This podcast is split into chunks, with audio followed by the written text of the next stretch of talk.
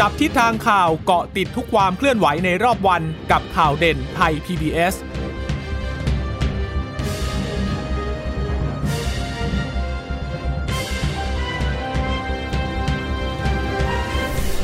สวัสดีค่ะ สวัสดีค่ะต้อนรับคุณผู้ฟังสู่ข่าวเด่นไทย PBS นะคะ เราพบกันเป็นประจำทุกวันจันทร์ถึงศุกร์บ่ายๆ แบบนี้ค่ะ อัปเดตข้อมูลข่าวสารที่เกิดขึ้นในรอบวันนะคะ กับดิฉันจีราชาตาเอี่ยมรัศมี และคุณพึ่งนภาคล่องพยาบาลค่ะ ค่ะ สวัสดีคุณผู้ฟังทุกท่านนะคะกลับมาเจอเจอกันเป็นประจำอย่างนี้นะคะ บ่าย3ามโมงกับข่าวเด่นไทย PBS นะคะสวัสดีคุณผู้ฟังที่รับฟังข่าวเด่นไทย PBS ผ่านทางสถานีวิทยุที่เชื่อมโยงสัญญาณจากไทย PBS ด้วยนะคะ วันนี้ก็คงจะต้องพูดถึงเรื่องของโควิด -19 ที่ยังพบผู้ติดเชื้อเนี่ยยังคงหลัก 2,000 อยู่นะคะผู้เสียชีวิตก็ยังคงมีทุกวันนะคะ วันนี้ก็มีเพิ่มเติมในเรื่องของยาต้านไวรัสนะคะว่าสุดท้ายแล้วเนี่ยทางกทมเนี่ยจะใช้ยาต้านไวรัสกับผู้ป่วยกลุ่มสีเขียวหรือไม่เดี๋ยววันนี้มีคำตอบกันนะคะรวมถึงตอนนี้ก็รออยู่ด้วยนะคะ คุณจิรตาคุณผู้ฟังคะว่าตกลงแล้วเนี่ยข้อสรุปในการประชุมครมเนี่ยจะเยียวยาผลกระทบจากการระบาดรอบ 3 ในอย่างไรนะคะ ซึ่งตอนนี้ก็รออยู่นะคะ ว่าจะมีโครงการคนละครึ่งต่อไปอีกหรือเปล่า หรือว่าจะมีมาตรการเยียวยาอะไรออกมานะคะ แต่ว่าตอนนี้ไปดูผู้ติดเชื้อรายใหม่กันก่อน คุณผู้ฟังก็คงจะทราบแล้วนะคะ อันนี้ไปเร็วๆแล้วกัน เพราะว่าเดี๋ยวนี้เนี่ยทางสบคเขาก็แถลงมาแต่เช้าเลยนะ เมื่อก่อนเนี่ยสบคก็จะไม่เป็นผู้ที่ออกมาแถลงเอง หรือว่าไม่ออกมาพิมพ์ข้อความในศูนย์ข้อมูลโควิดเองนะคะแต่ว่ารู้สึกหลังๆเนี่ยจะออกมาปรากฏในเพจของศูนย์โควิด ศูนย์ข้อมูลโควิด -19 เองด้วยแล้วนะคะ เหมือนกับให้คนรู้ก่อนอะคุณเจษตาคุณผู้ฟังคะว่าเอ๊ะวันนี้เนี่ยตัวเลขเนี่ยผู้ติดเชื้อเป็นอย่างไร ส่วนรายละเอียดเนี่ยเขาข้อไปติดตามกันในช่วงของการแถลงของสบคในช่วงเวลา 11นาฬิกา30 นาทีนะคะงั้นไปไวๆค่ะ ผู้ติดเชื้อรายใหม่วันนี้ 2,012 คนนะคะทำให้ตอนนี้ผู้ป่วยยืนยันสะสมนะคะตั้งแต่ละรอกแรกเลยนะคะ อยู่ที่ 74,900 คนแล้วนะคะ วันนี้มีผู้เสียชีวิตเพิ่ม 15 คน หลังๆ คงต้องดูในรายละเอียดค่ะ ของผู้เสียชีวิตเพิ่มนั้นเป็นอย่างไรนะคะ ก็เป็นเพศชาย 8 คน เพศหญิง 7 คน ส่วนใหญ่ก็มีโรคประจำตัว แล้วก็มีปัจจัยเสี่ยงนะคะ ก็เหมือนเดิมเลยค่ะ คือสัมผัสกับผู้ติดเชื้อในครอบครัว แล้วก็เพื่อนร่วมงานนะคะ โดยคุณหมอบอกว่าในจำนวนผู้เสียชีวิต 15 คนนี้เพราะว่ามี 1 คนนะคะที่โรงพยาบาลเนี่ยไม่ทราบว่าตัวเองนะติดเชื้อโควิด -19 คือมารักษาโรคอื่นนะคะแต่ทีนี้ พอมารักษาเนี่ยแพทย์ก็สงสัยว่าเอ๊ะติดเชื้อโควิด -19 หรือเปล่าก็เลยมาตรวจนะคะ ก็พบเชื้อแล้วก็เสียชีวิตในวันเดียวกันเลยนะคะ ก็คาดว่าน่าจะติดเชื้อมาก่อนหน้านี้แล้วแหละ แล้วผู้ป่วยนั้นไม่รู้ตัวนะคะค่ะก็ทำให้ตอนนี้เนี่ยยอดผู้เสียชีวิตสะสมเนี่ยก็เพิ่มเป็น 318 คนแล้วนะคะรักษาหายเพิ่มขึ้น 1,886 คน ตอนนี้ยอดสะสมในระลอกใหม่ตั้งแต่ต้นเดือนเมษายนก็อยู่ที่ 44,360 คนค่ะ ค่ะ อืม แล้วก็ยาวๆไปเลยนะคะ กับที่มีผู้ป่วยอาการหนักนะคะ ก็มี 1,000กว่าคน แล้วก็ต้องใส่เครื่องช่วยหายใจ 343 คนนะคะก็ยังคงต้องรักษาอยู่อีก30,222 คนนะคะสำหรับในจำนวนผู้ที่ยังรักษาอยู่ 30,000 กว่าคนนี่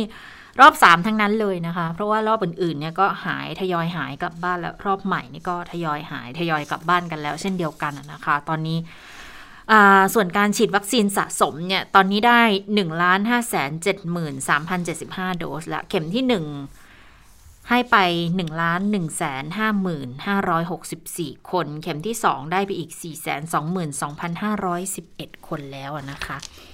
ตอนนี้ก็มีความพยายามที่จะให้กระจายวัคซีนให้ได้เยอะที่สุดนะ เพราะว่าก็พบแหล่งพบคลัสเตอร์ใหม่ๆเนี่ย เพิ่มขึ้นเยอะทีเดียวนะคะ แต่ว่ามันยังมีอยู่คำถามหนึ่งที่เป็นประเด็นขึ้นมาในช่วงวันหยุดที่ผ่านมาเนี่ยนะหลังจากที่มีการพูดคุยกันในกลุ่มของแพทย์ แล้วก็มีการสัมภาษณ์กันของของอดีตสื่อมวลชน แล้วก็อดีตสสนะคะแล้วก็บอกว่าตอนนี้เนี่ยสายพันธุ์บราซิลเข้ามาในประเทศไทยแล้วนะ วันนี้ทางสบคก็เลยออกมาพูดเรื่องนี้เหมือนกันหลังจากที่มีการเปิดเผย พูดกันถึงแล้วก็ถูกวิพากษ์วิจารณ์อย่างหนักกันไปเรียบร้อยแล้วนะคะ ก็กลายเป็นว่าการถแถลงวันนี้มีลักษณะเป็นการไล่แก้ข่าวอีกเหมือนกันนะคะคือก็ออกมายอมรับแหละ แพทย์หญิงอภิสมัยก็ออกมายอมรับบอกว่าที่พบไวรัสโควิด -19 สายพันธุ์บราซิล ในกลุ่มคนที่เดินทางมาจากต่างประเทศและเข้าสถานกักกันนะคะ คือยืนยันว่าพบแต่พบในสถานกักกัน คือยังไม่ได้เป็นลักษณะของการ หลุดออกไปข้างนอกแต่อย่างใดนะคะ เพราะว่ามาจากการตรวจหาเชื้อคนที่เดินทางมาจากต่างประเทศ พบสายพันธุ์นี้ในสถานกักกัน แต่ไม่แพร่กระจายในชุมชนไปฟังคำชี้แจงของแพทย์หญิงอภิสมัยกันค่ะ ตอนนี้เนี่ยการที่มี บุคคลที่เดินทางเข้าประเทศไทย ก็จะได้รับการจัดสรรให้อยู่ในสถานกักกันที่รัฐจัดให้ทั้ง state quarantine alternative state quarantine ในส่วนของการจัดการเนี่ยนะคะนอกจากจะมีการตรวจหาเชื้อโควิดแล้ว ตอนนี้ทางกระทรวงสาธารณสุข เพิ่มมาตรการก็คือตรวจ variation หรือตรวจสายพันธุ์ด้วยนะคะว่านอกจากเป็นสายพันธุ์อังกฤษแล้วมีสายพันธุ์อื่นหรือไม่ ตอนนี้สายพันธุ์บราซิลมีการเริ่มพบรายงานในสถานกักกันค่ะ แต่ในเบื้องต้นเนี่ยนะคะไม่มีรายงานที่พบในส่วนของชุมชน ยังยืนยันนะคะว่าเป็นการพบเฉพาะในสถานกักกันที่เขายังได้รับการดูแลอย่างเหมาะสมในตอนนี้ค่ะ ค่ะก็ยังพบในสถานกักกันจริงๆก่อนหน้านี้เราก็เคยได้ข่าวกันมาแล้วอะเนาะว่ามีการพูดเจอแล้วเจอใน SQ นะ เป็นสายพันธุ์บราซิลเนี่ย ก็ตอนนั้นก็ยังไม่มีการออกมา ยืนยันชี้แจงในลักษณะนี้นะคะค่ะมีการบอกเล่ากันปากต่อปากแล้วก็สิ่งที่มีการพูดถึงข้อมูลที่รายงานยืนยันการพบเนี่ย เป็นการหยิบยกเอารายงานที่ทางการไทยนี่แหละ ส่งไปยังองค์การอนามัยโลกอีกที เพราะว่าเวลาพบจำนวนพบอะไรก็ตามอย่างเงี้ยค่ะ สายพงสายพันธุ์อะไรพิสูจน์แล้วเขาก็ต้องส่งข้อมูลกลับไป ให้ทางฮูเขาได้รับทราบนะคะองค์การอนามัยโลกได้รับทราบ ก็เลยมีการนำเอกสารอันนั้นแหละ มาเผยแพร่กันอีกที วันนี้ก็เลยเป็นที่มาที่มีการพูดถึงเหมือนกันว่า อ่าพบพบ แต่ว่าพบในสถานกักกันนะคะ ส่วนเรื่องของการแพร่ระบาดในชุมชนหลายแห่งของกทมเนี่ยก็เป็นเรื่องที่สบคก็ให้ความสำคัญนะคะ ก็มีรายงานบอกว่าวันนี้นายกก็ได้ลงนามแต่งตั้งศูนย์อำนวยการแก้ไขสถานการณ์โควิด -19 ในกรุงเทพและปริมณฑลและนายกบอกว่าเป็นผู้อำนวยการศูนย์เองเลย ก็แบ่งเป็น 5 ฝ่ายดังนี้นะคะ มีทั้งฝ่ายอำนวยการ ฝ่ายปฏิบัติการตรวจเชิงรุก ฝ่ายบริหารจัดการผู้ติดเชื้อและกลุ่มเสี่ยง ฝ่ายบริหารจัดการพื้นที่ ฝ่ายบริการจัดการการฉีดวัคซีนนะคะพอ50 เขตจะเป็นพออในระดับเขตทำงานร่วมกับคณะกรรมการศูนย์ด้วย ก็จะได้ส่งข้อมูลต่างๆ อย่างข้อมูลติดเชื้อ การคัดกรองเชิงรุก การบริหารจัดการทรัพยากรเตียงเติงต่าง ๆ นะคะ ดูแลผู้ติดเชื้อผู้เสี่ยงสูงการกระจายวัคซีนด้วยนะคะสำหรับสถานการณ์แพร่ระบาดเนี่ยอันนี้ถ้าดูเฉพาะเขตปทุมวันนะ ที่มีการส่งข้อมูลเข้ามาค่ะ มีแขวงลุมพินีแขวงปทุมวันนะคะหกชุมชนเลย ชุมชนพัฒนาบ่อนไก่ติดไป 61 เคหะบ่อนไก่ติดไป 14 ชุมชนโปโลติดไป 10 ชุมชนพระเจนติดไป 8 นะคะชุมชนร่วมฤดีติดไป 2 แล้วก็ชุมชนกุหลาบแดงติดเชื้ออีก 1 ทั้ง 6 ชุมชนเนี่ยรวมติดเชื้อไป 162 คนเข้าสู่กระบวนการรักษาในโรงพยาบาล แล้วก็โรงพยาบาลสนามแล้ว เสี่ยงสูง 304 คนผลตรวจเป็นลบ แต่ก็ยังต้องกักตัวดูอาการอยู่นะคะ ก็มีการจัดถุงยังชีพ ช่วยเหลือมีอาสาสมัครหน่วยงานต่างๆ ไปให้การช่วยเหลือกันแล้วค่ะ ส่วนการส่งต่อผู้ป่วยอันนี้ต้องย้ำว่าในกรุงเทพเท่านั้นนะคะ ศูนย์เอราวันก็จะเป็นผู้ที่สนับสนุนเรื่องของการเคลื่อนย้าย ดูแลคัดแยกระดับสีของผู้ป่วยต่างๆ ด้วยนะคะ แล้วก็วันนี้เนี่ยเขาลงพื้นที่ที่ชุมชนพัฒนาบ่อนไก่เคหะบ่อนไก่ด้วย ก็จะไปคัดกรองเพิ่มด้วยนะอ่าจุดนี้เนี่ยน่าจะได้วันละประมาณ 2,000 กว่าคนนะคะ แล้วก็พื้นที่ใกล้เคียงอีกประมาณพันกว่าคนด้วยนะคะอันค่ะนี้อันนี้นอกเหนือจากอืมพื้นที่ของคลองเตยที่ หนักๆกันอยู่อืมณขณะนี้อะนะคะจะจะจะเห็นได้ว่าในพื้นที่กรุงเทพเนี่ยก็มีหลายชุมชนที่เป็นชุมชนแออัดค่ะก็จะพบว่าเอ่อมีการแพร่ระบาดมากขึ้นแล้วอะนะคะ นอกจากเอ่อเขตคลองเตย หรือว่าชุมชนแถวเขตปทุมวันแล้วค่ะห้วยขวางนี่ก็เยอะอยู่เหมือนกันนะคะ และอย่างวันนี้เนี่ยก็ทำให้ต้องมีการเร่งระดมฉีดวัคซีนในพื้นที่เขตคลองเตยด้วยนะคะ และหลังจากที่นายกลงนามแต่งตั้งศูนย์อำนวยการแก้ไขสถานการณ์โควิด -19 ในกรุงเทพและปริมณฑล ขึ้นมาแล้วเนี่ยก็มีการแบ่งการทำงานออกเป็น 5 ฝ่ายนะคะอ่าก็มีการพูดถึงเหมือนกันนะคะว่าในสัปดาห์นี้เนี่ยเดี๋ยวสคบคชุดเนี้ยค่ะชุดแก้ไขสถานการณ์ในกรุงเทพและปริมณฑลเนี่ยจะหารือเกี่ยวกับเรื่องของการกระจายวัคซีนให้กับประชาชนกลุ่มเสี่ยงในกรุงเทพทั้ง 50 เขตเลย ซึ่งมีประมาณ 7 ล้านคน7โอ้โหล้านเจ็ดคนล้านเลยเหรอใช่ แล้วก็คาดว่าจะสามารถฉีดวัคซีนได้วันละ 60,000 คนจะทำได้อย่างนั้นหรือเปล่าจะได้ไหมอะอืมวันนี้เนี่ยในในในการถแถลงของเออทางเอ กทมมีการพูดถึงเหมือนกันเพราะผู้สื่อข่าวถามบอกว่า เอ๊ะ มันไม่ดูแล้วเนี่ยกรุงเทพเนี่ยมันมันมันมันระบาดไปทั่วเลยเนี่ยแค่เฉพาะแค่ฉีดให้กับในพื้นที่ชุมชนคลองเตยเท่านั้นคงจะไม่พอแล้วอะไรเงี้ยทางโฆษกกทมก็บอกว่าจริง ๆ แล้วเนี่ยเราต้องการที่จะฉีดให้ได้ทั้งหมดเลยตอนนี้พื้นที่กทมเป็นพื้นที่สีแดงเข้มไปอยู่แล้ว เพราะฉะนั้นเนี่ยทุกคนมีความเสี่ยง ดังนั้นเนี่ยก็อยากจะฉีดให้ทั้งหมดแหละสำหรับคนที่อยู่ในกรุงเทพแต่ทรัพยากรมันมีจำกัด มีวัคซีนไม่เพียงพอนะคะ แต่ถ้าว่าเรื่องของวัคซีนก็ยังมีคนพูดกันอยู่ เอ๊ะจะฉีดดีไหมไม่ฉีดดีไหมว่าเป็นอย่างไรนะคะ ซึ่งจะเห็นว่าหลังๆเนี่ยก็นอกจากคุณหมอประสิทธิ์วัฒนาภาจะมาพูดถึงเรื่องของการฉีดวัคซีน แล้วก็ขอความร่วมมือพี่น้องประชาชนให้ไปฉีดวัคซีนแล้วนะคะอออย่างพล พลเอกนายแพทย์อนุตราจิตตินันประธานราชวิทยาลัยอายุรแพทย์แห่งประเทศไทยก็พูดถึงเหมือนกันนะคะว่า ควรที่จะฉีดวัคซีนหรือเปล่า เพราะว่าตอนนี้เนี่ยเราก็เริ่มมีวัคซีนตัวอื่นๆที่จะเริ่มเข้ามาในประเทศไทยแล้วนะคะจำเป็นจะต้องรอวัคซีนตัวอื่นๆ หรือไม่นะคะหรือว่าควรที่จะฉีดอยู่อยู่เลยนะตอนนี้ที่มีอยู่ 2 ตัวก็คือซีโนแวคแล้วก็แอสตราเซเนกาไปฟังเสียงของนายแพทย์อนุตรากันค่ะ การฉีดวัคซีนเนี่ยบังคับไม่ได้ ก็คือว่าทุกคนมีสิทธิ์ ที่จะเลือกนะครับ แต่แต่กำลังจะบอกว่า การฉีดวัคซีนเนี่ยช่วยป้องกันไม่ให้เราติดเชื้อแล้วเกิดอาการรุนแรง ผมเน้นนะครับ ไม่ได้ป้องกันติดเชื้อโดยตรง แต่ป้องกันติดเชื้อแล้วเกิดรุนแรง เพราะนั้นจะเห็นว่าในขณะนี้เตียงต่างๆของโรงพยาบาลนะครับ เรา ทำโรงพยาบาลสนามโรงพยาบาลอะไรเนี่ย โอเค ก็พอที่จะรับผู้คนเข้าไปนอนได้ แต่เตียง ICU เตียงในการที่จะดูแลผู้ป่วยโควิด ที่มีอาการรุนแรงเนี่ยมันมีจำกัดครับ แล้วแพทย์ผู้เชี่ยวชาญหรือคนที่จะดูแล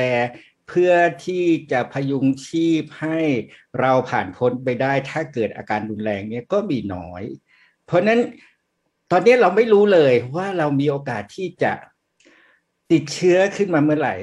แล้วติดเชื้อแล้วเราก็มีเปอร์เซ็นต์ที่จะกลายเป็นปอดบวม กลายเป็นอาการหนักเนี่ยได้ค่อนข้างที่จะเยอะนะครับ เพราะนั้นอันนี้เนี่ยผมคิดว่า กลุ่มคนกลุ่มแรก ๆที่เลือกนะครับที่ที่ทางกระทรวงสาธารณสุขได้เลือกอ นอกจากบุคลากรทางการแพทย์แล้วเดือนมิถุนาก็จะเป็นคนไข้กลุ่มที่มีความเสี่ยงนะครับ มีความเสี่ยงเช่นโรคหัวใจโรคเบาหวานอะไรต่างๆโรคไต แล้วก็จะเป็นคนที่อายุเกิน 60 ซึ่งจะเห็นว่าจากข้อมูลต่างๆเนี่ยบุคคลเหล่านี้เนี่ยมีอัตราการเสียชีวิตเนี่ยสูงกว่า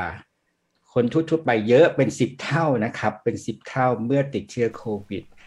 ค่ะอย่างคุณหมอนายแพทย์นุตราเขายังบอกว่าคุณหมอ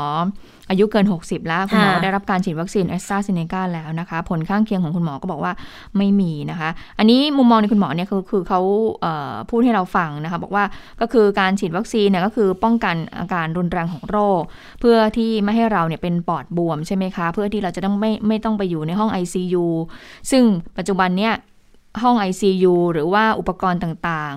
เครื่องใส่ชเครื่องอะไรนะ เครื่องช่วยหายใจก็มีน้อยนะอุปกรณ์ทางการแพทย์มีน้อย เมื่ออุปกรณ์ทางการแพทย์มีน้อยเนี่ย มันก็มีความเสี่ยงที่จะทำให้เกิดการเสียชีวิตได้นะคะ ดังนั้นคุณหมอเลยว่าถ้าฉีดเนี่ยก็ควรจะฉีดดีกว่า ดีกว่าไม่ฉีดนะคะ อีกท่านหนึ่งที่พูดเหมือนกันนะคะ เป็นคุณหมอก็คือจากคณะแพทยศาสตร์ ศิริราชพยาบาล แพทย์หญิงกุลกัญญาโชคภัยบุญกิจเนี่ยก็พูดถึงเหมือนกันเพราะว่า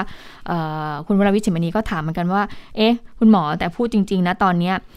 หลังจากที่ประเทศไทยเขาก็บอกว่าเดี๋ยวจะมีวัคซีนไฟเซอร์เข้ามาโมเดอร์นาเข้ามาที่มีประสิทธิภาพสูงๆเนี่ยในการป้องกันเชื้อไวรัสโควิด -19 เนี่ย 90%ขึ้นไปเนี่ยบางคนก็บอก เอ๊ะ จะรอพวกนี้ดีกว่าไหมนะคะ ไปฟังว่าคุณหมอให้ความเห็นยังไงบ้างค่ะ ถามว่าแล้ว วัคซีนอย่างที่เรามีอย่างแอสตราซีโนแวคหรือกระทั่งจอห์นสันที่กำลังจะมาเนี่ยเอ๊ะตัวเลขเนี่ยดูตามตัวเลขเนี่ยไฟเซอร์โมเดอร์นาบอก94-95%เปอร์เซ็นต์ส่วนวัคซีนหลังๆเนี่ยประมาณ80%ทั้งนั้นเลย ถามว่าแล้วมันด้อยกว่าจริงหรือเปล่า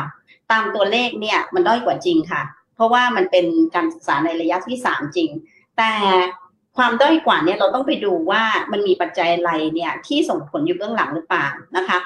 อย่าลืมว่าไฟเซอร์โมเดอร์นาเนี่ยศึกษาในช่วงต้น ในขณะที่ทั้งแอสตราทั้งซีโนแวคทั้งจอห์นสันเนี่ยศึกษาในระยะหลังซึ่งมีเชื้อกลายพันธุ์ค่อนข้างเยอะ ในหลายประเทศไม่ใช่ทำแค่เฉพาะอเมริกานะคะ ในกลุ่มชนที่แตกต่างนะคะ ข้อสำคัญคือทั้งสามวัคซีนเนี่ยนะคะ มีอัตราการป้องกันโรคชนิดมีอาการเนี่ยพอๆกันถึงที่ 70-80%เหมือนเหมือนกันนะคะ และมีอัตราการป้องกันโรครุนแรงชนิดที่เสียชีวิตหรือเข้า ICU ได้ร้อยเปอร์เซ็นต์เหมือนเหมือนกัน เท่ากับไฟเซอร์โมเดอร์นานะคะ เพราะฉะนั้นเราจะมาบอกว่าไฟเซอร์โมเดอร์นาเทียบกับจอห์นสันไฟเซอร์โมเดอร์นาเทียบกับแอสตราอะไรดีกว่ากัน ถ้าบอกว่าเอากับผลตัวเลขของการศึกษาระยะที่สามต่างคนต่างทำต่างคนต่างประเทศเอามาเทียบกันเนี่ย แน่นอนมันไม่สามารถเทียบกันได้ร้อยเปอร์เซ็นต์โอเค เราก็อาจจะบอกว่าเอ้ยตัวเลขมันสูงกว่าน่าจะดีกว่า ไปดูสกอตแลนด์นะคะสกอตแลนด์ใช้ทั้งไฟเซอร์และแอสตรานะคะออกมาแล้วไม่แตกต่างกัน อันนี้คือ real world ชีวิตจริงนะคะนั้นจะเห็นว่าเวลาเราจะวัดจริงๆเนี่ยมันต้องวัดบนประชากรเดียวกันนะคะอืมก็ถ้าเกิดบอกว่าจะวัดบนประชากรเดียวกันนั่นหมายความว่าเราก็คงจะต้องฉีดกันก่อนนะคะ ซึ่งตอนนี้เนี่ยที่ฉีดไปก็ก็มีซีโนแวคแล้วมันอาจจะยังไม่ได้สามารถครอบคลุมจน บอกได้ถึงประสิทธิภาพประสิทธิผลณขณะนี้อยู่นะคะ เพียงแต่ว่าทางแพทย์ผู้เกี่ยวข้องเนี่ย คือพยายามรณรงค์นั่นแหละว่าขอให้ฉีดกันเถอะเพราะว่ามันก็คงจะดีกว่า ถึงแม้ว่าบางคนอาจจะบอกว่าอ้าวจริง ๆ ฉันไม่ได้ไปไหนนะฉันอยู่แต่บ้านอย่างเงี้ยฉันต้องฉีดหรือเปล่าอะเพราะฟังข่าวมามันก็มีแต่คนที่ออกมาบอกถึงความเสี่ยงบางคนก็ก็กังวลอยู่เหมือนกันนะ แต่ควรฉีดหรือไม่ควรฉีดเนี่ย คุณหมอกุลกัญญาก็มีคำตอบให้เหมือนกันนะคะ ไปฟังเสียงคุณหมอกันอีกสักครั้งค่ะ ก็ถ้า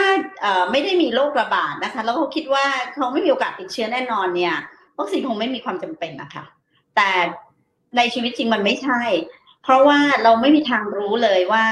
โรคนี้มันเป็นโรคประหลาดนะคะเราไม่มีทางรู้เลยว่า คนที่ไม่มีอาการสบายๆดี คนใกล้ชิดเราเนี่ย จะไปรับเชื้อมาหรือเปล่า แล้วก็กำลังแพร่เชื้อให้เราโดยที่ตัวเขาเองเขาก็ไม่รู้ตัว เพราะว่าการติดเชื้อโดยไม่มีอาการนี่เนี่ยหรือมีอาการน้อยมากเนี่ยมีถึง 80-90%เลยนะคะ แล้วแต่กลุ่มอายุนะคะ ถ้าเราเห็นการระบาดที่สมุทรสาครที่เป็นต่างด้าวเข้ามาเนี่ยนะคะ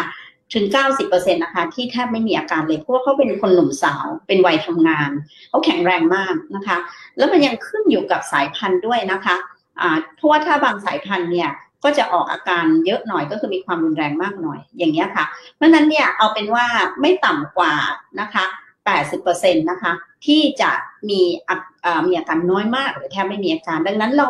เราเลี่ยงไม่ได้หรอกค่ะ แล้วเราจะไม่สามารถนะคะอยู่แต่บ้านใช้หน้ากากตลอดการตลอดไป มันมันไม่ใช่วิถีปกติของมนุษย์เราค่ะ อืมอืมก็คือก็เท่ากับว่าถึงจะอยู่บ้านก็ควรจะฉีดเถอะ เพราะว่า ไม่ได้หมายความว่าเราจะอยู่บ้านไปตลอดนะคะดังนั้นก็คือว่าก็เป็นความพยายามที่คุณหมอก็อยากจะให้ฉีดแหละ เพราะว่าถ้ายิ่งฉีดเยอะมันก็จะทำให้สร้างเสริมภูมิคุ้มกันได้ ในระดับที่เป็นภูมิคุ้มกันหมู่ได้มากกว่าด้วยและเมื่อฉีดเยอะๆมากๆ ก็จะไม่มีเรื่องของไวรัสกลายพันธุ์ที่เกิดขึ้นในประเทศไทยด้วยนะคะ เพราะว่าถ้าเกิดว่าเเรายังไม่ได้รับการฉีดวัคซีนเนี่ยแล้ว มีการติดเชื้อกันมากๆๆเนี่ยมันก็มีโอกาสที่จะจะเกิดการไวรัสกลายพันธุ์ เป็นสายพันธุ์ท้องถิ่นของบ้านเราเองขึ้นมาได้เหมือนกันนะคะทีนี้นอกจากเรื่องของการรณรงค์ให้มีการฉีดวัคซีนแล้วนะคะ ในช่วง 2-3 วันที่ผ่านมาจะเห็นว่ามีคุณหมอหลาย ๆ ท่านเริ่มออกมาพูดแล้วบอกว่าควรจะมีการปูพรมก่อนเลยนะ ฉีดวัคซีนเข็มแรกให้กับประชากรทุกคนแล้วล่ะตอนนี้ไม่ใช่เฉพาะกลุ่มเสี่ยงเท่านั้น แต่ว่าในช่วงเดือนนี้มันมันมันก็คงอาจจะเข้ามาวัคซีนก็จะเข้ามาน้อย แต่ถ้าในเดือนมิถุนายนเนี่ยที่จะเริ่มมีของเอสตราเซเนกา6ล้านโดสเข้ามาแล้วเนี่ยก็ควรจะฉีดแบบให้กับประชากรทุกคนเลยนะ ถ้าเป็นไปได้เนี่ยนะคะ ก็มีความเห็นจากคุณหมอยงผู้วรวันหัวหน้าศูนย์เชี่ยวชาญเฉพาะทางด้านไวรัสวิทยาคลินิกคณะแพทยศาสตร์จุฬาวันนี้คุณหมอก็ได้มีการโพสต์ข้อความบอกว่าหลังพบว่าหลายประเทศเนี่ยยืดระยะเวลาในการฉีดวัคซีนเข็ม 2 ให้แก่ประชาชน โดยเร่งปูพรมฉีดเข็มแรกให้ได้มากที่สุดนั้นนะคะ คุณหมอบอกว่า ตอนนี้ในหลายประเทศนะยืดเวลาการให้วัคซีนเข็ม2นะเช่น สเปน นอร์เวย์แล้วก็สวีเดน ให้วัคซีนเข็มแรกเนี่ยให้มากที่สุดก่อน แล้วก็ยืดระยะเวลาการให้เข็ม2เนี่ยออกไปนะคะ เช่นการศึกษาของเราอย่างเอสตราเซเนกาเนี่ยการให้เข็มแรกเข็มเดียวเนี่ยคุณหมอยงบอกว่าสามารถกระตุ้นภูมิต้านทานได้ดีนะ ดังนั้นการยืดระยะเวลาเข็มที่ 2 ออกไป ก็เพื่อต้องการให้ไปให้ประชาชนส่วนใหญ่เนี่ยให้ได้รับวัคซีนมากที่สุด ในกรณีที่วัคซีนมีไม่เพียงพอ หรือว่ากำลังการฉีดในให้กับประชาชนเนี่ยให้มุ่งเน้นกับประชาชนส่วนใหญ่ก่อน แล้วค่อยเกิดกระตุ้นในเข็มสองต่อมา จึงจะจึงจะเกิดประโยชน์สูงสุดเนี่ยนะคะ จากการศึกษาที่พบว่าผู้ที่มีอายุน้อยกว่า 60 ปี ภูมิต้านทานเนี่ยสนองได้ดีกว่าผู้ที่มีอายุเกิน 60 ปี ดังนั้นในกลุ่มประชากรที่มีอายุ น้อยกว่า 60 ปี อาจใช้วิธีการให้เข็มเดียวไปก่อน แล้วถ้ามีวัคซีนเพียงพอมีมากพอเนี่ยแล้วก็ค่อยฉีดวัคซีนเข็ม 2 กระตุ้นเข้าไปนะคะ ค่ะ ก็เห็นเท่าเท่าที่เราคุยกับคุณหมอมาหลายๆท่านหลายๆท่านอาทิตย์ที่แล้วด้วยนะคะตั้งแต่อาทิตย์ที่แล้วต่อเนื่องจนถึงวันจันทร์ด้วยนะคะหลายท่านก็ให้ข้อมูลคล้าย ๆ ไปในทิศทางเดียวกันแหละว่าฉีดไปก่อนน่าจะได้ประโยชน์มากกว่า ระดมฉีดเข็มแรกไปก่อน เพราะบางทีเนี่ย ภูมิต้านทานที่มันเกิดขึ้นเนี่ยมันอาจจะมีไปได้ถึง 3 เดือน 6 เดือนนะ ดังนั้นก็อยู่ในระยะเวลารอที่จะได้ล็อตใหญ่ ๆ เข้ามาเพิ่มเพราะว่าวัคซีนเราที่จะมีเนี่ยสำหรับ a s t r a z เซ e c a เนี่ย ก็จะทยอยได้จนถึงสิ้นปีอยู่พอดีแหละ มันก็ถ้าถ้าระดมฉีดกันตั้งแต่กลางปีเนี่ยเข็มที่ 2 ไปได้ตรงปลายปี มันก็ไม่ค่อยจะมีปัญหาอะไรเท่าไหร่หรอกแล้ว เราก็ตั้งความหวังว่าในปีหน้าเราอาจจะมีวัคซีนทางเลือกอื่น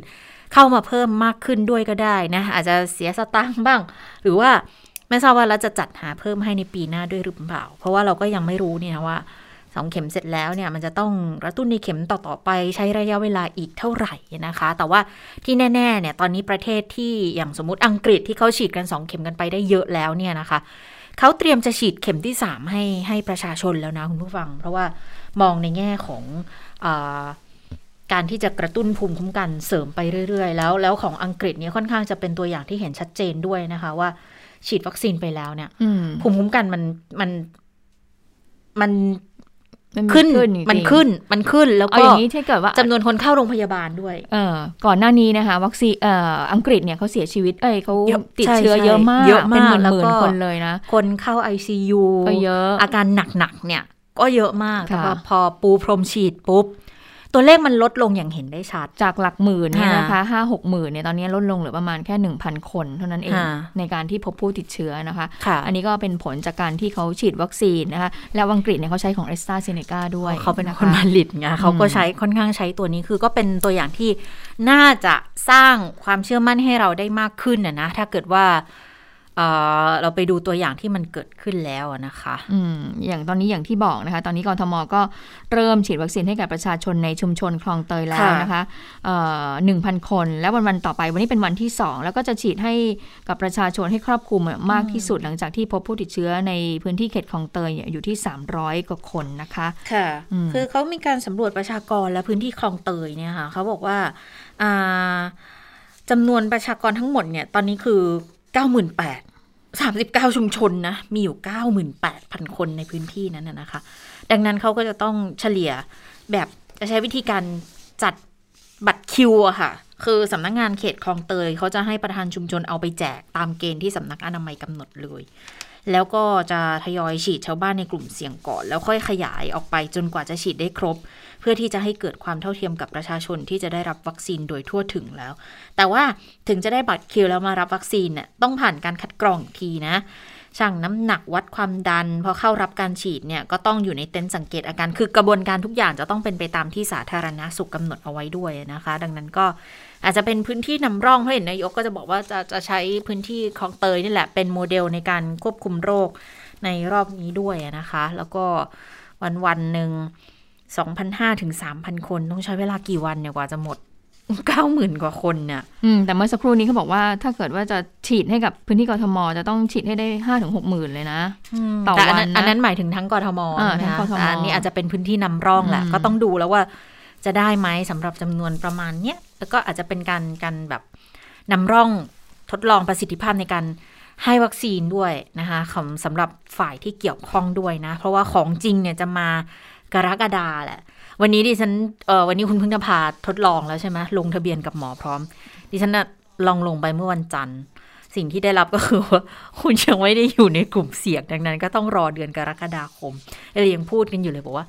เออก็ก็พยายามดูแลตัวเอง ออกไปอีกอะสองเดือนนะคะ ใจหายใจความอยากจะฉีดเร็วแค่ไหนเขาก็ยังไม่ไม่มีวัคซีนให้ฉีดนะดังนั้นก็ต้องดูแลตัวเองกันก่อนนะวัคซีนใช่วทางเลือกะก็น่าจะเข้ามาน่าจะเดือนพฤษภาคมนั่นแหละนะคะ อย่างอย่างอย่างอย่างเร็วที่นะสุดนะอันนี้คือเออเร็วคือต้องบอกว่าเร็วที่สุดด้วยนะค่ะ อะทีนี้ เมื่อพูดถึงเรื่องของวัคซีนไปแล้ว ไปดูเรื่องของยาต้านไวรัสกันอืมบ้างดีกว่านะคะ ยาฟาวิพิราเวีย ที่ก่อนหน้านี้เนี่ยก็ในพื้นที่เขตคลองเตยนี่แหละที่พบการระบาดมากนะคะทีนี้ทางผู้ว่ากทมก็เลยออกมาบอกเมื่อช่วงสองสองวันวันก่จันทอร์นวันจันทร์อ่าบอกใช่ว่าบอกว่าเนี่ยเอ่อเพื่อป้องกันเอ่อการเสียชีวิตของประชาชนนะคะเพื่อไม่ให้ประชาชนในพื้นที่เนี่ยเอ่อไปสู่ อาการรุนแรงมากขึ้นนะคะ ก็เลยบอกว่าเดี๋ยวจะให้ยาฟาวิพิลาเวียเนี่ยให้กับผู้ป่วยที่อยู่ในออยู่ในเรียกว่าอะไรอะกลุ่มสีเขียว กลุ่มสีเขียวคือไม่มีอาการหรือว่ามีอาการน้อยนะคะ แล้วก็ไม่มีภาวะโรคอ้วนไม่มีโรคประจำตัวเนี่ยคือจะเริ่มให้ยาฟาวิพิลาเวียเนี่ยตั้งแต่กลุ่มสีเขียวเลยก่อนที่จะไปสู่สีเหลืองแล้วก็สีแดงต่อไป แต่ปรากฏว่าก็มีคุณหมอหลายท่านนะคะ ก็ได้ออกมาบอกว่าโอ้ยเหมือนกับว่าค่อนข้างที่จะแบบว่า ปรามความเห็นของผู้ว่ากทมนี่เหมือนกันบอกว่า ก็มีบอกว่าเอ่อผู้ว่ากทมว่าอย่าอย่าเพิ่งอย่าเพิ่งพิจารณาแนวทางค่ะนี้เลยนะ เพราะว่าดูแล้วเนี่ยตอนนี้ยาฟาริฟาวิพิลาเวียของเราเนี่ยมันก็ค่ะยังมีไม่มากพอเพราะว่าเรายังต้องนำเข้าอยู่นะคะ ก่อนอันนี้ก็มีข่าวว่าเรานำเข้าจากญี่ปุ่นมาเอ่อสองล้านกว่าเม็ดนะคะแล้วก็เตรียมที่จะเข้าอีก 3 ล้านเม็ดเนี่ยทีนี้ผู้ว่ากทมบอกว่าเนี่ยตอนนี้รู้สึก ตอนนี้กทมอยู่มีมีประมาณ 5 0 0แสนเม็ดหรือหรือยังไงเนี่ยแหละค่ะ แล้วเขาบอกว่าเนี่ยเดี๋ยวจะเร่งให้กับกลุ่มสีเขียวก่อน คุณหมอหลายท่านก็เลยบอกว่าเนี่ยถ้ารีบให้เลยให้กับกลุ่มสีเขียวเนี่ยเดี๋ยวจะมีไม่พอสำหรับกลุ่มสีเหลืองแล้วก็กลุ่มสีแดงนะคือกลุ่มที่จำเป็นต้องใช้เออจริงอืมอันนี้ก็คือผู้ทางคุณหมอก็ออกมาอย่างอีกประเด็นหนึ่งที่คุณหมอเป็นห่วงเหมือนกันว่า แล้วถ้าให้ในกลุ่มสีเขียวไปก่อนแล้วเรายังไม่รู้ว่า เป็นหรือไม่เป็นหรือเป็นเป็นอาการหนักเนี่ยอาจจะทำให้เกิดเชื้อนั้นดื้อยาได้นะคะ เป็นการใช้ยาไม่สมเหตุสมผลทำให้วันนี้ค่ะทางผู้ว่ากทมก็มีการเอ่อปรึกษาหารือกับทางคุณหมอหลาย ๆ ท่านก็มามีการพูดคุยกันนะคะถึงแนวทางบริหารจัดการการใช้ยาฟาวิพิลาเวียนี่แหละค่ะ ในพื้นที่กรุงเทพก็มีคุณหมอหลายท่านเลยนะคะ ที่มาไม่ว่าจะเป็นศาสตราจารย์กิติคุณนายแพทย์อมรลีลารัศมี นายกแพทยสมาคมแห่งประเทศไทย มีคุณหมอนิติพัฒน์เจียนกูลนายกสมาคมอุระเวชแห่งประเทศไทยนะคะแล้วก็มีรองเลขาธิการราชวิทยาลัยจุฬาภรมาร่วมประชุมด้วยนะคะ ซึ่งแล้วก็มีคุณหมอพิสนด้วยคุณหมอพิสนที่คุณหมอที่รณรงค์เรื่องของการใช้ยาไม่สมเหตุสมผลเนี่ยก็มาร่วมประชุมด้วยนะคะคุณหมอคุณหมอพิสนก็มาจากภาควิชาเภสัชวิทยาคณะแพทยศาสตร์จุฬาสรุปนะคะจากที่ประชุมก็บอกว่า ในเรื่องของการให้ยาฟาวิพิลาเวียเนี่ยยาต้านไวรัสเนี่ยให้กับอืมกลุ่มสีเหลืองกับสีแดงเนี่ยอยู่แล้วค่ะแต่สีเขียวเนี่ยจะพิจารณาให้ใช้โดยให้อยู่ในดุลยนิตดุลพินิษของแพทย์ ไปฟังเสียงคุณหมอพิสนกันค่ะ ท่านที่เป็นสีเขียว ท่านไม่ได้เป็นผู้ที่จะมาถึง แล้วก็มาเรียกร้องว่าฉันจะต้องได้ยาชื่อนี้นะ แต่การใช้ยาจะอยู่ภายใต้ดุลพินิษของแพทย์ ภายใต้ระบบระเบียบที่เขาจะเขียนไว้ ว่าท่านก็เป็นเขียว แต่เขียวแบบนี้แหละที่หมออยากจะให้ยานะ แล้วก็หมอก็จะบอกก่อนว่า ถ้าให้ยาคุณก็อาจจะได้รับผลกระทบบ้าง อย่างโน้นอย่างนี้เขาก็จะบอก เพื่อให้ท่านมีการเซ็นยินยอมตั้งระบบระเบียบการวิจัยจะต้องเป็นเช่นนั้นอยู่แล้วครับ จะต้องมีการยินยอมของผู้ที่ได้รับยา เนื่องจากขั้นตอนที่เรากำลังพูดอยู่นี้นะครับ เป็นขั้นตอนที่ต่างไปจากไกด์ไลน์ของประเทศอยู่บ้าง ไกด์ไลน์ของประเทศพูดว่า ผู้ใดก็ตามที่ไม่มีอาการนะครับ ไม่มีปัจจัยเสี่ยงใดๆเลย ที่เราเรียกว่าสีเขียวเนี่ยเมื่อเข้าสู่สถานพยาบาลเนี่ยเขาจะให้การรักษาตามอาการเท่านั้นนะครับ ตามอาการเท่านั้นนะครับ หมายถึงว่าจริง ๆ แล้วคือไม่มียาเลย เนื่องจากถ้าท่านเริ่มมีอาการเนี่ยเขาก็จะย้ายสีของท่านแล้วนะครับ เราจึงเห็นมีการเขียนในลน์อยู่นะครับ ผมก็เพิ่งอ่านไปเขาเขียนมายาวอ่านสนุกเลยครับ บอกสรุปว่า ไปรักษาเนี่ยก็คือไม่ต้องรักษา คือไปนอนเฉยๆ ไปนั่งนั่งนอนนอนไม่ได้กินยาสักเม็ดอย่างเงี้ยนะครับ อันนี้ก็คือสีเขียวโดยแท้ ซึ่งกลุ่มนี้แหละครับ ที่เรากำลังมาพิจารณาว่าสีเขียวโดยแท้ ซึ่งคนจำนวนหนึ่งอะเขาไม่ต้องการยาสักเม็ดเลย แต่เรากำลังจะเอายาที่ชื่อฟาวิพิราเวียไปให้เขา เพื่อดูว่าเราจะป้องกันการย้ายสีเขียวของเขาไปสู่สีเหลืองสีแดงได้จริงหรือเปล่า ประโยชน์ที่เกิดขึ้นจะคุ้มค่ากับโทษ หรือไม่นะครับ เรื่องค่าใช้จ่ายที่ประชุมนี้แทบจะตัดทิ้งไปเลยครับ ทั้งทั้งที่เรารู้ว่าจะมีค่าใช้จ่ายเกิดขึ้นมหาศาล แต่ว่าเราพร้อมใช่ไหมครับ ที่จะยินยอมเสียค่าใช้จ่ายเหล่านั้น เพื่อว่าให้ประชาชนไทยทุกคนเนี่ยนะครับ ได้รับประโยชน์เต็มที่จากการดูแลของแพทย์พยาบาล แล้วก็การได้ยาที่สมเหตุผลครับค่ะทางผู้ว่าสวินที่ก่อนหน้านี้เนี่ย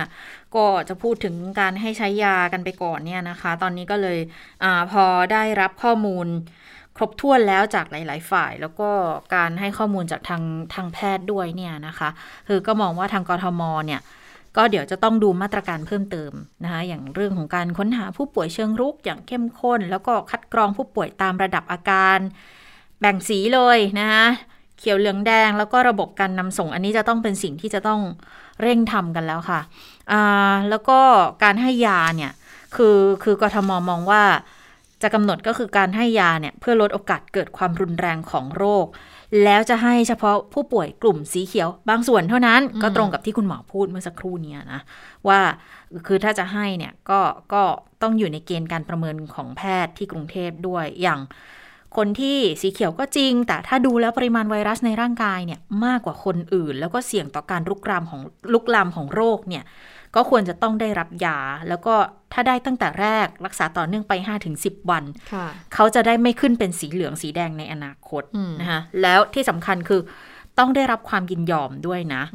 ส่วนเรื่องของระบบจัดเก็บข้อมูลการรักษาต่างๆ เนี่ย มาตรการป้องกันการข้างเคียง อาการข้างเคียงต่างๆ ก็ต้องมีเหมือนกันนะคะ ไปฟังเสียงผู้ว่ากันค่ะ เราคุยกันวันนี้สีแดงสีเหลืองไม่ต้องพูดถึง เพราะว่ามันมียาให้อยู่แล้ว แต่สำหรับสีเขียวเนี่ย ที่ประชุมวันนี้ก็คุยกันว่า เขียวเนี่ย ให้คนแค่ไหนบางอย่างอย่างไรบ้าง อย่างเช่น คนมีโรคประจำตัวมีโรคกลุ่มสุ่มเสี่ยงเจ็ดโรค หรือว่าคนอ้วนอายุเลาะน้ำหนักร้อยยี่สิบร้อยสามสิบอะไรเงี้ยสุ่มเสี่ยงที่จะเป็นเนี่ย อาจารย์ก็แนะนำว่า คนพวกนั้นเนี่ย คือเราจะต้องการในจำนวนสีเขียวหนึ่งร้อยคนเนี่ย อาจจะกินยา ยี่สิบคนสามสิบคนสี่สิบคนอะไรก็แล้ว แต่ตรงนั้นเนี่ยมันอยู่ในดุลพินิษของแพทย์ ในดุลพินิษของแพทย์นะครับ คืออย่างที่อาจารย์พิสนได้กล่าวไปว่า มันเป็นการวิจัยไปในตัวด้วย แล้วก็รักษาไปในตัวด้วยนะครับ คือไม่ได้หมายความว่าจะต้องให้ทุกคนทุกคนบางคนอายุยี่สิบจะแข็งแรง อาจจะยังไม่ต้องได้รับยาก็ก็ทำได้ แต่ว่าบางคนอายุหกสิบกว่า แล้วก็มีโรคประจำตัวไปหรือโรคอ้วนต่างๆ พวกนี้หมอเขาก็จะดูอีกทีว่าควรให้เลยไหมตรงนี้นะครับ ค่ะก็คือโดยสรุปแล้วก็คือว่าไม่ได้ให้ยาฟาวิพิราเวีย แก่กลุ่มสีเขียวทุกคนนะ ก็คือกลุ่มสีเขียวที่เข้ามาอยู่ในโรงพยาบาลสนาม หรือว่าเข้ามาอยู่ในความดูแลของแพทย์เนี่ยเดี๋ยวแพทย์ก็จะพิจารณาว่าควรจะให้ยาต้านไวรัสหรือเปล่าเขาบอกว่าวิธีหนึ่งที่จะดูได้ว่าควรจะให้ไม่ให้ก็คือดูปริมาณไวรัสเนี่ยอย่างเมื่อสักครู่ที่ท่านผู้ว่าบอกนะคะก็คือคือเขาบอกว่าตอนที่แยงจมูกเนี่ย RT-PCR เนี่ยแล้วผลจะออกมาเนี่ยไอ้ตรงนั้นเนี่ยมันสามารถที่จะระบุในมันมันจะมีค่ารายงานปริมาณไวรัสด้วย ซึ่งแพทย์สามารถมาดูได้ว่ามีปริมาณไวรัสเนี่ยในตัวเนี่ยเยอะมากน้อยแค่ไหนเขาเรียกว่าค่า CT number อะไรนี่แหละนะคะ ซึ่งแต่ว่าทีนี้ว่าปริมาณไวรัสนี่ก็บอกว่าไอ้ค่าถ้าเกิดว่าค่า CT สูง สูงนะจะมีปริมาณไวรัสน้อย แต่ถ้าเกิดว่าปริมาณไวรัสค่า CT มากก็จะมีมีปริมาณไวรัสน้อย ซึ่งเมื่อดูแล้วเนี่ยมีปริมาณไวรัสมากเนี่ย ก็คือก็คือก็คือจะต้องให้ยาฟาวิพราเวียไว้แต่ต้นๆเลยนะคะ หรือว่ามีปัจจัยบางอย่างที่ดูแล้วเนี่ยโรคมันจะลุกลามไป คุณหมอก็จะให้ยาต้านไวรัสนี้แก่ผู้ป่วยกลุ่มสีเขียวค่ะ อันนี้ก็เป็นข้อสรุปนะ หลังจากที่มีการถกกลายเป็นดราม่าไปเลยเนาะให้ยาก็ก็มีการตำหนิกันไม่ให้ก็มีการตำหนิจริง ๆ ก็เข้าใจในเจตนาของทางท่านผู้ว่านะก็คือว่าท่านผู้ว่าก็อยากที่จะ ควบคุมแล้วก็จำกัดการแพร่ระบาดให้เกิดขึ้นโดยเร็วที่สุดนะคะ ก็คือไม่อยากให้กลุ่มที่อยู่สีเขียวเนี่ยไปไปอยู่ในโซนของสีเหลืองอยู่ในกลุ่มสีเหลืองนะคะ แต่ว่ามันก็มีข้อจำกัดในเรื่องของทรัพยากรก็คือตัวยาต้านไวรัสนี่แหละที่เราเนี่ยยังไม่สามารถที่จะมีได้มากพอ และตอนนี้ก็คือเรายังนำเข้าอยู่มันก็มีความสุ่มเสี่ยงเหมือนกันนะคะ แต่แต่จะมองว่าอีกทางหนึ่งที่น่าเป็นห่วงกว่า น่าจะเป็นเรื่องของเชื้อดื้อยามากกว่า คือเวลาใช้ยาอย่างที่เราทราบกันว่า ถ้าใช้ใช้พร่ำเพรื่อใช้เยอะเกินไป โดยที่มันไม่สมเหตุสมผลเนี่ย บางทีมันจะไปส่งผลเสียนั่นก็คือทำให้ร่างกายมันทำให้เชื้อมันดื้อยาได้เงี้ยแล้วอันนี้จะเป็นเป็นเรื่องที่น่ากลัวกว่า อย่างที่เราได้ทราบว่ายาปฏิชีวนะ บางตัวกับเชื้อบางเชื้ออย่างเงี้ยบางทีกินไปโดยที่ไม่จำเป็นที่จะต้องรับประทานแล้วแล้วรับประทานยาตัวนี้เข้าไปกลายเป็นว่าต่อไปอะเอ่อ เชื้อตัวนี้พอพอเจอเชื้อตัวนี้อีกทีมันมันดื้อยาแล้วอะอืมคุณก็ต้องเปลี่ยนยาที่มันแรงขึ้นแรงขึ้นแรงขึ้นเรื่อยๆซึ่งมันอาจจะไม่มียาที่แรงค่ะกว่ายาฟาวิพิราเวียก็ใช่ได้แล้วถ้าเกิดว่าคุณใช้ฟาวิพิลาเวียไม่ได้ล่ะอืมแล้วต่อไปในอนาคตเกิดเกิดคุณมีอาการอะไรแบบนี้ขึ้นมาอีก อันเนี้ยมันจะเป็นสิ่งที่อืมสำคัญที่ทำให้ให้ทางการแพทย์เนี่ยเขาเลยต้องต้องรีบออกมาเตือนคือรีบออกมา แตะเบรกแล้วผู้ว่าก็รับฟังด้วยว่าเออควรจะต้องเป็นในลักษณะนี้อะนะคะ แล้วค่ะคือสิ่งสำคัญมันน่าจะเป็นเรื่องของการให้ข้อมูลความเข้าใจ ให้ได้มากที่สุดเราเราก็ต้องยอมรับแหละเวลาคนรับสารมันไม่ได้รับสารทุกอย่างที่มันมีออกมาค่ะในแต่ละเวลาที่มีการนำเสนอออกมาด้วยนะคะ ดังนั้นก็ต้องค่อยๆ ให้ข้อมูลกันไปอยู่เรื่อย ๆ ด้วยแหละนะคะค่ะเพราะว่าอย่างคุณหมอธีรวัตรนะ ก็เป็นอีกคนหนึ่งค่ะ ที่ออกมาท้วงติงเหมือนกันในเรื่องของการอ่าใช้ยาฟาวิพิราเวียเนี่ยนะคะ ก็โพสต์ Facebook ตั้งแต่เอ่อช่วงเช้าๆเลยแหละ ก็บอกว่าอ่าการใช้ในคนที่ติดเชื้อแต่ไม่แสดงอาการอย่างชุมชนแออัด โดยหวังจะหยุดการระบาดเนี่ยอืมอันเนี้ยต้องพิจารณา เพราะว่าหนึ่ง การทำแบบนี้แล้วจะหยุดการกระจายของโรคได้ไหม ในเมื่อคนติดเชื้อจริง ๆ ในชุมชนยังมีอีกมากที่ยังไม่ได้ตรวจ และยังไม่ได้เข้าโรงพยาบาลสนามเลยด้วยซ้ำอืมยาเนี่ยควรจะเก็บไว้ในผู้ป่วยที่ต้องช่วยชีวิต เพราะว่าไม่ได้มีจำนวนที่มหาศาลขนาดนั้น แล้วนอกจากนั้นถ้าเกิดใช้พร่ำเพรื่อค่ะ อย่างที่บอกเลยโอกาสเชื้อดื้อยา ตอนนี้เนี่ยโอกอาจจะมีโอกาสน้อยในกรณีที่รีบด่วนต้องการสกัดกั้น ในกรณีที่ผู้ป่วยเหลืองอ่อนๆเนี่ย คือเป็นน้อยมากไม่ให้พัฒนาอาการจนหนักอันนี้ก็จำเป็น แต่ในสถานการณ์ที่โรงพยาบาลล้นแล้วเนี่ยจะต้องเป็นสิ่งที่ต้องพิจารณาตามมานะ ก็เลยมีการหารือกับแพทย์หลาย ๆ คนแล้วเหมือนกัน บอกว่าอ่ายาฟาวิพิราเวียเนี่ยค่ะ ให้ในคนที่ติดเชื้อแต่ไม่มีอาการในชุมชนแออาจจะหวังที่จะหยุดระบาด อันนี้อาจจะเป็นเรื่องที่ไม่สมเหตุสมผลสักเท่าไหร่อืมด้วยอะนะคะค่ะ อย่างที่ดิฉันรู้จักเนี่ยเอ่อบางท่านเนี่ยนะคะเขาก็ติดเชื้อโควิด -19 ก็มีการโพสต์เหมือนกันนะคะ ในแวดวงที่เอ่อที่พอจะรู้จักกันบ้างนะคะเขาบอกว่า เขาพอมีอาการใช่ไหมพอเข้าไปรับการรักษาเนี่ยเชื้อลงปอดอืมซึ่งหลังจากที่เชื้อลงปอดเนี่ยคุณหมอก็เริ่มให้ยาฟาวิพิราเวียละค่ะก็คือว่าต้องกินไปกินไปกินไปอย่างที่มีข่าวออกมาแล้วค่ะ ก็คือวันละ10กว่าเม็ดมากกว่านะรู้สึก50 เม็ดนะคะอืมคนหนึ่งนะคะเอ่อเขาบอกว่าก็ คืออ่อนแรงเลยแหละอืมก็คือว่าพอพอให้ยาเข้าไปยาก็เริ่มทำปฏิกิริยากับร่างกาย ก็เริ่มแสดงว่ายามันแรงมาก ใช่เลยนะก็ถือว่าไม่สามารถที่จะลุกไปห้องน้ำได้นะคะโอ้โหทั้งทั้งที่ก่อนหน้านี้ยังยังมียังมีแรงที่จะลุกไปห้องน้ำได้ แต่ว่าตอนนี้เขาบอกว่าอาการดีขึ้นมากแล้วนะคะ อันนี้ก็เป็นผลจากการใช้ยาต้านไวรัสนะคะ ซึ่งคุณหมอนิธิพัฒน์ก็พูดเรื่องนี้เหมือนกัน เพราะว่ามีผู้สื่อข่าวถามบอกว่า แล้วแนวทางในการให้ยาฟาวิพิราเวียเนี่ยมันจะต้องให้ยังไงให้กี่วันให้กับผู้ป่วยในอาการแบบไหนนะไปฟังเสียงของคุณหมอนิธิพัฒน์เจียนกุลกันค่ะ คือการรักษานั้นเนี่ยถ้ามีปอดอักเสบระยะเวลาการรักษา 5-10 วัน ถ้ามีอาการเฉยๆนะเช่นมีไข้สูง มีน้ำมูก มีเจ็บคอมีไอ แต่ไม่เกิดปอดอักเสบ แต่แพทย์ลงความเห็นแล้วว่าคนนี้คนที่ต้องรักษาก็คือ 5 วันนะฮะก่อนเข้าใจก่อนว่าการรักษามีตั้งแต่ 5 วัน5ถึง10 วัน หรือแม้แต่ 10ถึง15 วันในกรณีใส่เครื่องช่วยหายใจอย่างที่หมอดูแลเนี่ยเราให้เต็มที่คือ 15 วันนั้น ส่วนใหญ่แล้วคนไข้จะถูกรักษาอยู่ระหว่าง5ถึง10 วันนะครับประเด็นที่สองก็คือว่ายาที่ให้เนี่ยก็คือในสีเขียวเนี่ยให้ยังหมดให้ 5 วันทั้งทั้งนั้นนะครับเนื่องจากว่ากลุ่มคนกลุ่มนี้ไม่มีอาการไม่มีปัจจัยเสี่ยงนะครับ การให้ 5 วันก็เป็นปริมาณยาก็คือเอ่อ50 เม็ดนะครับอย่างนี้ท่านผู้ว่า แต่ถ้าน้ำหนักตัวเกิน 90 กิโล ถ้าตามมาตรฐานก็คือจะเพิ่มจาก 50 เม็ดเป็น 64 เม็ดนะครับ อันที่สามว่าให้ไปแล้วจะไปเปลี่ยนธรรมชาติของโรคก็คือหมายถึงว่าเชื้อยังเพิ่มจำนวนหรือลดลงอะไรเนี่ย อันนั้นเป็นผลของการการที่เราจะติดตามไปว่า แต่เพียงแต่ว่าตั้งสมมติฐานก่อนที่จะให้ยาว่าอาจจะช่วยลดการเพิ่มจำนวนของปริมาณไวรัส เนื่องจากว่า ค่าที่อาจารย์ละมอนกำหนดเนี่ยคือ CT ต่ำกว่า23 หมายถึงว่าเพิ่งได้รับเชื้อเข้าไปใหม่ๆ เชื้อกำลังเพิ่มจำนวนเยอะๆ อยู่ในตัวนะฮะไม่ใช่คนที่รับมาแล้วหลายวัน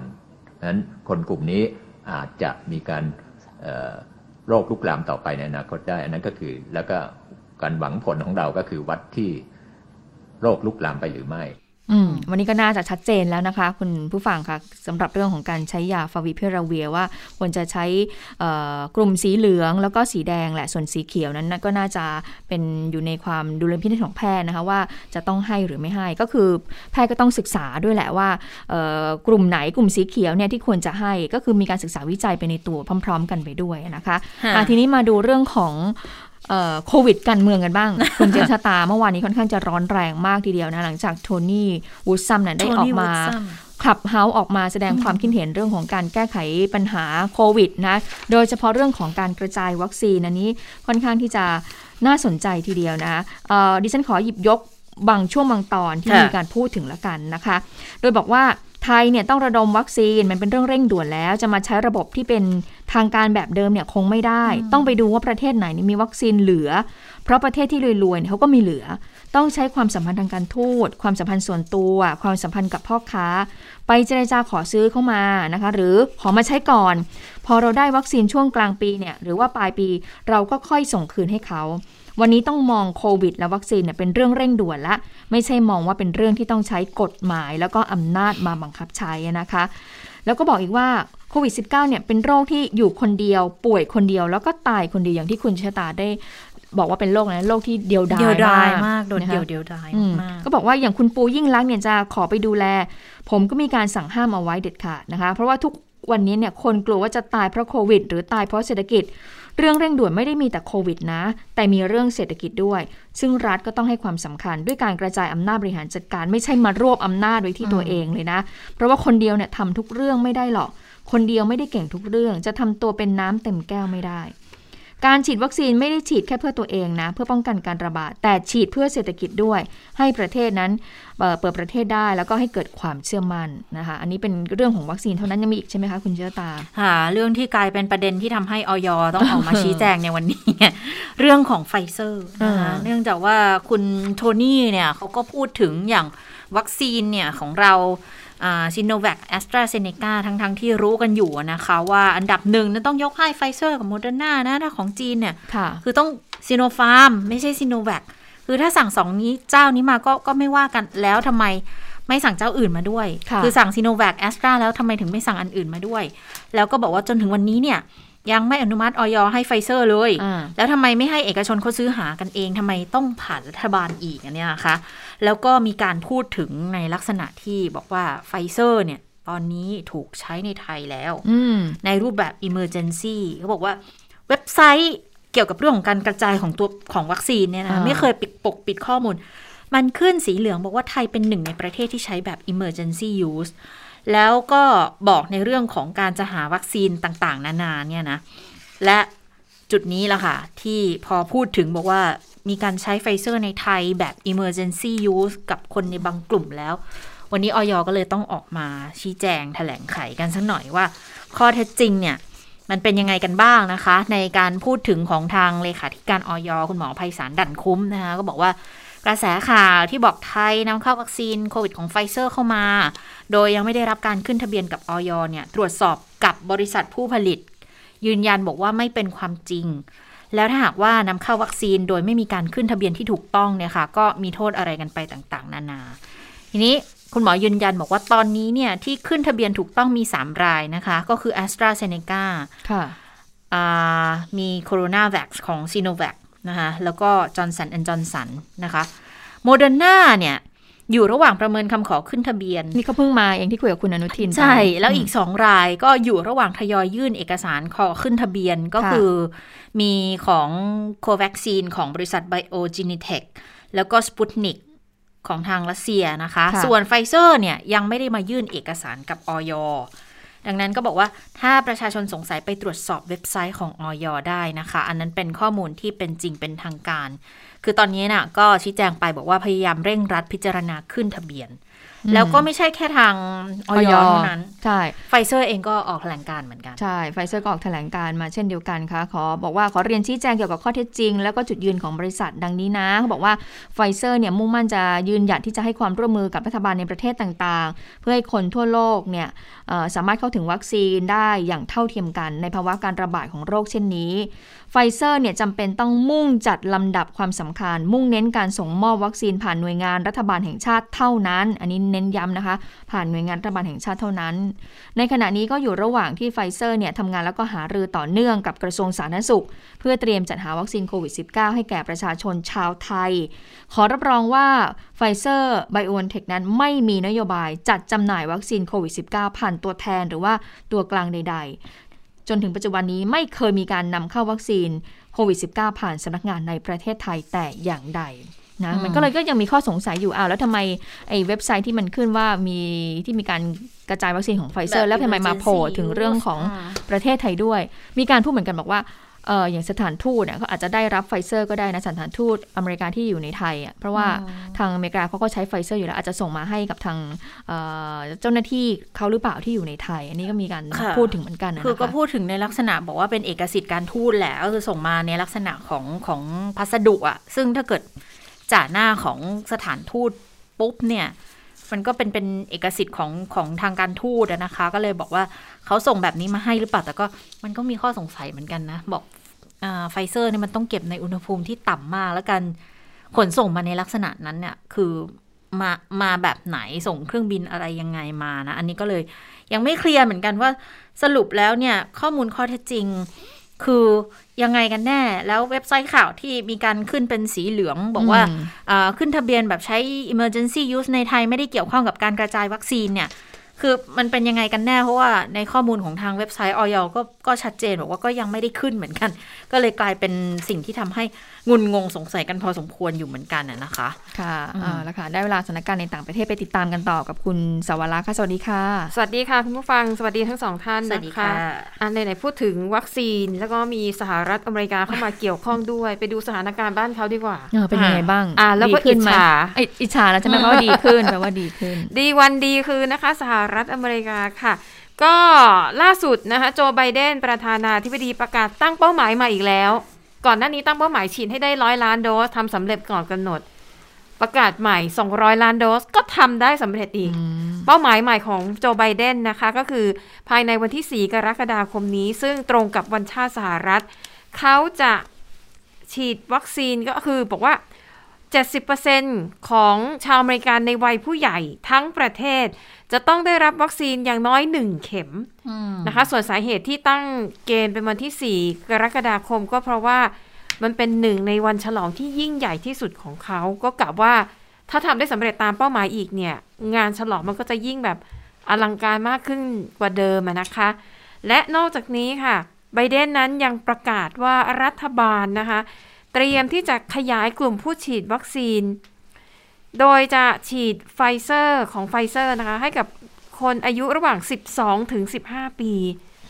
นะคะ อันนี้บอกว่ากำลังอยู่ระหว่างการดำเนินการค่ะ แต่ว่าประเด็นนี้เนี่ยมันทำให้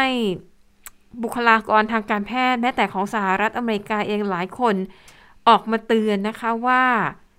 คือดูเหมือนกับว่าตอนนี้อเมริกาเนี่ยเรื่องของวัคซีนเนี่ยไม่มีปัญหา แต่ปัญหาคือว่า ในขณะที่หลาย ๆ ประเทศโดยเฉพาะอินเดียนั้นกำลังประสบปัญหาอย่างหนักรุนแรงขาดแคลนทุกอย่าง แต่อเมริกาดูเหมือนว่าจะมีวัคซีนเหลือเฟือ จนกระทั่งเอาไปฉีดให้เด็กวัยรุ่น ซึ่งเป็นกลุ่มที่มีความเสี่ยงค่อนข้างต่ำทำไมสหรัฐ ถึงอะผู้ใหญ่ 70%เนี่ยเข้าใจได้ เพราะว่าเป็นเป็นเกณฑ์ที่สามารถสร้างภูมิคุ้มกันหมู่ได้ แต่ถ้าได้ขนาด 70%ของประชากรมาผู้ใหญ่ทั้งประเทศแล้วเนี่ย สหรัฐควรจะแบ่งปันวัคซีนไปให้ประเทศที่กำลังเดือดร้อนนะคะอย่างอินเดียคนสูงอายุเนี่ยคือวัคซีนไม่พอฉีดนะคะ ก็เลยมีการออกมาทักท้วงว่ารัฐบาลน่าจะคิดเรื่องนี้ใหม่ คือยังไม่ควรขยายกลุ่มไปถึงกลุ่มเด็กอายุ 12-15 ปี แต่ควรจะจัดสรรปันส่วนไปให้กับ ประเทศที่มีความจำเป็น เพราะเขาเตือนว่า ต่อให้สหรัฐอเมริกาฉีดวัคซีนให้คนครบร้อยเปอร์เซ็นทั้งประเทศ แต่ถ้าหากว่าการระบาดในประเทศอื่นยัง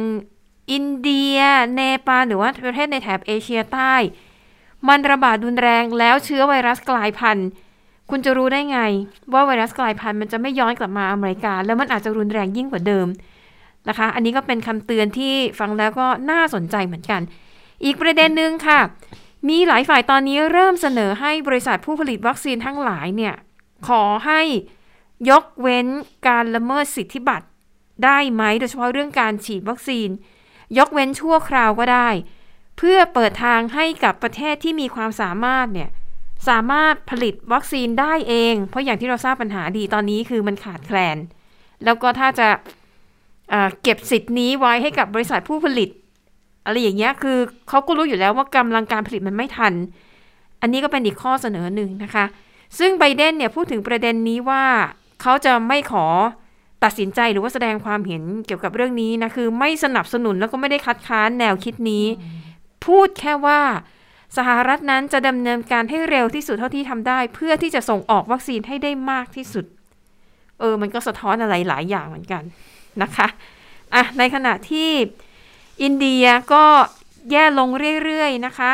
ล่าสุดค่ะตัวเลขผู้เสียชีวิตต่อวันนะคะรายใหม่เพิ่มขึ้นเกือบ 3,800 คน นี่เป็นตัวเลขผู้เสียชีวิตรายวันที่สูงที่สุดของอินเดีย ในขณะที่ผู้ติดเชื้อรายใหม่ก็ยังคงอยู่ที่ระดับประมาณ 3 8 0 0 0 0 อยู่ราวๆนี้นะคะ มากน้อยกว่านี้ก็หลักหมื่นเท่านั้นเอง ทีนี้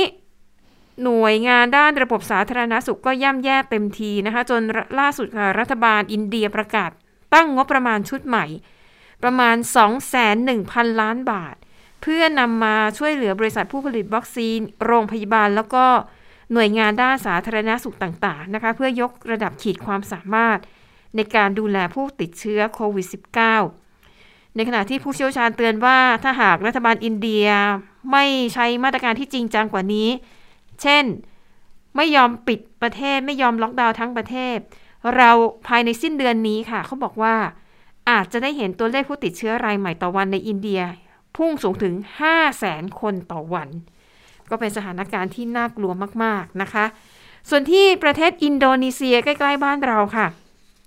ไปเจอข่าวนี้น่าตกใจมาก คือที่อินโดนีเซียเนี่ยนะคะ ก็เป็นอีกประเทศหนึ่งที่จะต้องมีการตรวจคัดกรองนะคะ สำหรับคนที่ก่อนจะขึ้นเครื่องบินเนี่ยเขาจะมีการตรวจคัดกรองนะคะที่เมืองเมดานในเกาะสุมาตราค่ะ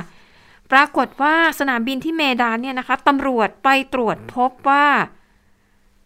พนักงานของบริษัทที่ขายชุดทดสอบโควิด -19 อะ พนักงานแอบเอาชุดทดสอบโควิดที่ใช้แล้ว เอากลับไปทำความสะอาด แล้วห่อแพ็คใหม่ เพื่อนำกลับมาขาย โอ้ยประเด็นสาเหตุเรื่องนี้มันปูดขึ้นมา เพราะว่ามีผู้โดยสารบางคนเขาไปตรวจเนี่ยแหละ แล้วเขาก็สงสัยว่า เอ๊ะทำไมผลตรวจมันผิดพลาดนะ คือก่อนหน้านี้ก็คงจะเคยไปตรวจเองแล้วอย่างเงี้ยนะคะ แล้วก็บอกว่า ปรากฏว่าผู้โดยสารหลายคนเจออาการแบบนี้สงสัยก็เลยไปแจ้งความตำรวจตำรวจพอรับเรื่องตำรวจก็เลยปลอมตัวเป็นผู้โดยสาร ไปเข้ารับการทดสอบเอง ปรากฏว่าพอตำรวจไปตรวจสอบอ้าวตำรวจตรวจเจอว่าติดโควิด -19 ที่สนามบิน เท่านั้นละค่ะตำรวจก็ผมร้อยตำรวจเอกสมชายปลอมตัวมา ก็บุกเข้าไปตรวจ แล้วก็ตรวจสอบพบว่าพนักงานทำผิดจริง ๆ พนักงานที่ถูกจับกลุ่มเกี่ยวข้องกับเรื่องนี้มีทั้งหมด 5 คนนะคะ ถูกจับกลุ่มไปเรียบร้อยแล้วนแน่นอนข้อหาที่โดนก็คือ ละเมิดกฎหมายด้านสุขภาพแล้วก็ความปลอดภัยของผู้บริโภคนะคะ ในขณะที่ตำรวจเนี่ยเขาสืบพบว่าการกระทำแบบนี้สร้างกำไรให้กับพนักงานกลุ่มนี้มากถึง3ล้าน7แสนกว่าบาท แล้วเขาบอกว่าหนึ่งในผู้ต้องสงสัยเนี่ยกำลังสร้างบ้านของตัวเองอยู่ใหญ่โตทีเดียวนะคะ คดีนี้ค่ะมีพยานที่เห็นเหตุการณ์ทั้งหมด 23 คนนะคะ และตำรวจเนี่ยก็สามารถยึดหลักฐานยึดของกลางได้ น่าตกใจมาก นะคะ ตอนนี้ค่ะก็มีผู้โดยสารหลายคนนะคะ ที่ทยอยเข้าแจ้งความแล้วก็เตรียมจะฟ้องร้องดำเนินคดี หมายถึงผู้โดยสารที่เคยไปที่สนามบินเมดานแล้วก็เข้ารับการตรวจเนี่ยนะคะ เพราะว่าบอกว่าที่ผ่านมามีผู้โดยสารเนี่ยเข้ารับการตรวจที่สนามบินสนามบินเมดานเนี่ยมากถึง 9,000 คนด้วยกัน โอ้ เป็นเรื่องที่น่าตกใจมากๆอารมณ์เหมือนตอนนั้นเลยอะ เออที่ หน้ากากอนามัย reuse อะปีที่แล้วอะอันนี้น่ากลัวอันนี้อันนี้คือน่ากลัวกว่า มันแยงเข้าจมูกเข้าปากโอ้นะคะเออ แล้วก็อะสุดท้ายนะคะ ปิดท้ายเร็วเร็วๆโควิด -19 ไม่ว่าอยู่ที่ไหนคุณก็หนีไม่พ้นแม้แต่จุดที่สูงที่สุดบนโลกอย่างเอเวอเรสต์เอเวอเรสต์ค่ะ รายงานล่าสุดนะคะ พบว่าคนที่ปีนเขาเอเวอเรสต์แล้วกลับลงมาในกลุ่มกาฐมาณฑุของอินเดีย ขออภัยกาฐมาณฑุของเนปาลพบผู้ติดเชื้ออย่างน้อย 17 คน นะคะ ซึ่งทำให้กังวลว่าตอนนี้ในบนเอเวอเรสต์เนี่ยมันอาจจะมีการระบาดของโควิด -19 อยู่หรือเปล่า แต่ว่าไม่สามารถตรวจได้เพราะว่าข้างบนนั้นน่ะมันจำมันมีอุปกรณ์จำกัดนะคะ ตรวจเชื้อก็ไม่ได้ แต่ว่า รัฐบาลของเนปาลยังไม่พูดอะไรเรื่องนี้ เพราะกลัวว่าจะกระทบเรื่องของรายได้ จากการออกไปอนุญาตให้คนขึ้นไปปีนเขานั่นเองค่ะ ค่ะและทั้งหมดคือข่าวเด่นไทย PBS ในวันนี้นะคะ ส่งท้ายกันด้วยเรื่องของเออร้อยเอกธรรมนัฐนะ ก็คือสามารถดำรงตำแหน่งต่อไปได้นะคะ รายละเอียดติดตามได้ในข่าวค่ำไทย PBS นะคะ วันนี้เราทั้ง 3 คนลาไปก่อนสวัสดีค่ะ สวัสดีค่ะ สวัสดีค่ะ